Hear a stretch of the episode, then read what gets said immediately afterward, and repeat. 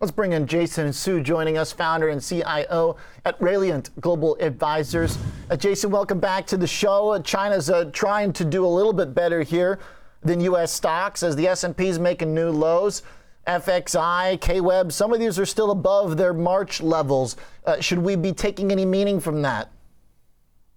Well, Oliver, first of all, glad to be back. Thank and you. second of all, well, you know, a lot of people are we're talking about China as a diversifier. I guess it's finally doing its thing as a diversifier. Uh, you know, I think in the last month you could say, despite the bad performance, it's outperforming everyone else.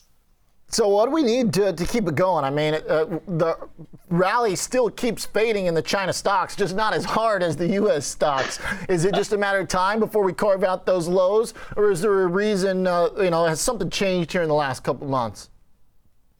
Well, I think sentiment continues to be negative, but at least I think most of that's been priced out. So if you're fishing for a bottom, we're probably near one.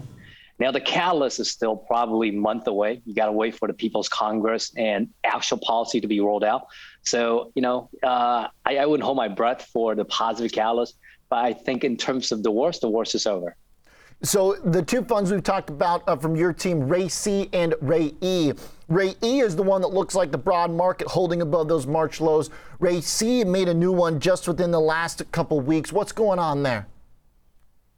Well, uh, you know, RAE is much broader, right? It includes other emerging economies. And I think, you know, the low was really triggered by the uh, Ukraine Russia conflict, with things stabilizing and I think with media being a little bit more muted on that topic. We're starting to see sentiment coming back into emerging markets as, you know, having led the decline, perhaps a way place to rebalance to if you're contrarian, bottom fisher. Uh, with Ray C, now that's solely focused on just China. So, you know, the growthiest part of the EM basket, but it's also where the sentiment's been the most negative. And I think growth in the short run is harder to come by with the COVID lockdown in Shanghai. And so people are really waiting to see how things will unravel and resolve itself. Uh, in Shanghai? Does it spread over to Beijing? Does it get fairly well contained? Does policy finally make that sensible uh, compromise and begin to pursue a more West like uh, type of a policy. Uh, if that happens, I think we can see a meaningful rebound in in China, and Ray C should go with that.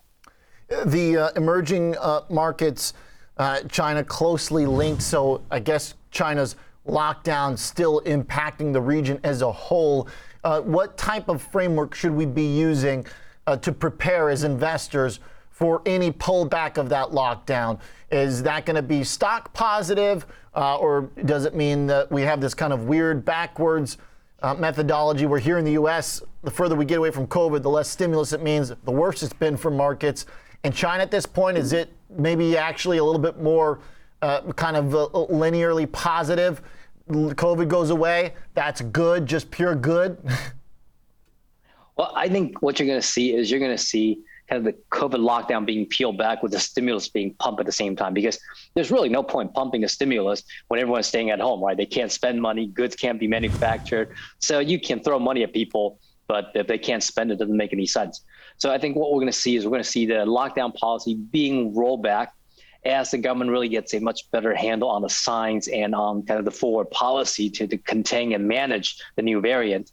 Uh, and at the same time, once the, the, the lockdown ease, then stimulus can begin to do its actual work. So I think you're going to get, in this case, kind of a, a, a, a, a double boost in terms of both, you know, the economy recovering in China and the easing uh, that'll start to stimulate consumption and get the economy kickstarted again. Now, that's also going to have a positive spillover effect to, I think, re- reducing inflationary pressure globally, right? Because China is the manufacturing hub, right? A lot of container ships are stuck offshore China. Uh, once factory starts to produce, cargo starts to be, you know, loaded, reloaded. Uh, I think that's going to be good all around for for every every, economy uh, where, where inflation is an issue. Mm. And that's where a lot of the uh, holdings from uh, Ray C come into account, right? There's a lot of shipping. There's a lot of industrial themes up there. It's not a tech-heavy specific fund.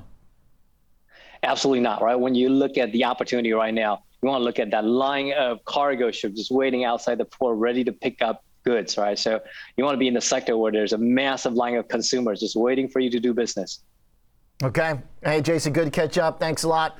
Always appreciate you uh, uh, joining us to give us the latest here. Jason Absolutely. You got it, sir. Founder and CIO at Rayliant Global Advisors.